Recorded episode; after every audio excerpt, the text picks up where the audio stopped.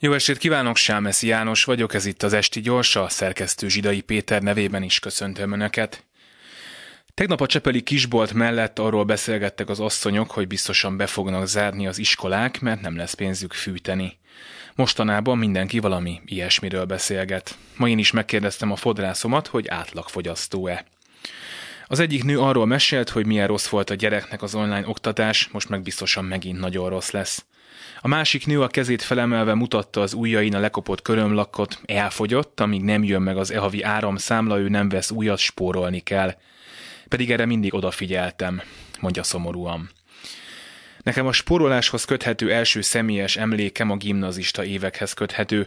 Úgy kellett beosztani azt a nagyon kevés zseppénzt, amit kaptunk, hogy az osztálytársakkal pénteken, esetleg kedden meg szerdán esedékes kocsmázás ne kerüljön veszélybe. Már akkor is volt, aki tartozott a törzshegyünkön, volt, hogy egymást segítettük ki, meg olcsó vodkát vettünk természetesen.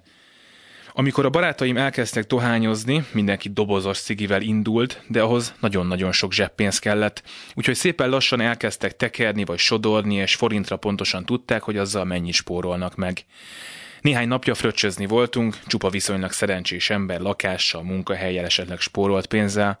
Mi is arról beszélgettünk, hogy milyen keveset keresünk az árakhoz képest, hogy kétszer is meg kell nézni a boltban, hogy mi mennyibe kerül, és hogy azt a sonkát, meg azt a halat már nem vesszük meg. Az asztalnál mindenki tekerte a cigit.